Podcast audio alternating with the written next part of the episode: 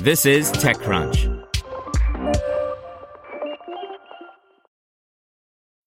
When you need mealtime inspiration, it's worth shopping Kroger, where you'll find over 30,000 mouthwatering choices that excite your inner foodie. And no matter what tasty choice you make, you'll enjoy our everyday low prices, plus extra ways to save, like digital coupons worth over $600 each week. You can also save up to $1 off per gallon at the pump with fuel points. More savings and more inspiring flavors make shopping Kroger worth it every time. Kroger, fresh for everyone. Fuel restrictions apply. This is TechCrunch. Elon Musk says Twitter deal temporarily on hold over spam by Natasha Lomas.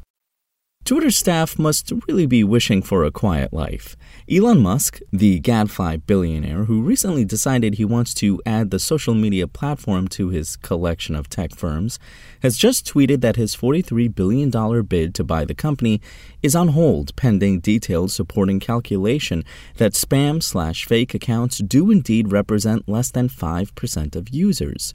Given Musk's propensity for trolling, it's pretty hard to know whether this is A, a serious concern, that is, B, actually putting the deal on hold because C, Musk is getting cold feet, or whether it's D, an attempt to exploit the downward trajectory of Twitter's share price in recent days to try to renegotiate a lower price to buy it, or E, more Musk shitposting, with who knows what legal consequences. Update Musk has followed up with a second tweet in which he writes that he is still committed to the acquisition. We've reached out to Twitter for a response to Musk's tweets about the deal being put on hold, but at the time of writing, the company had not commented. Musk has made his hatred of Twitter spam bots particularly clear, pledging that he would make tackling spam a priority after taking over the company. So, if spam slash fake accounts do make up more than 5% of Twitter users, there is a risk that Musk is overpaying, which is an especially stark risk if he does indeed intend to authenticate all humans in order to purge all spam, since that could mean the size of the platform shrinking up to 5% or more if Twitter's calculations are off. The Reuters story Musk links to in his tweet is a report from May 2nd on a filing made by Twitter earlier this month, which states that false or spam accounts represented fewer than 5% of its monetizable daily active users during Q1. In the quarter, Twitter reported having 229 million users who were served advertising.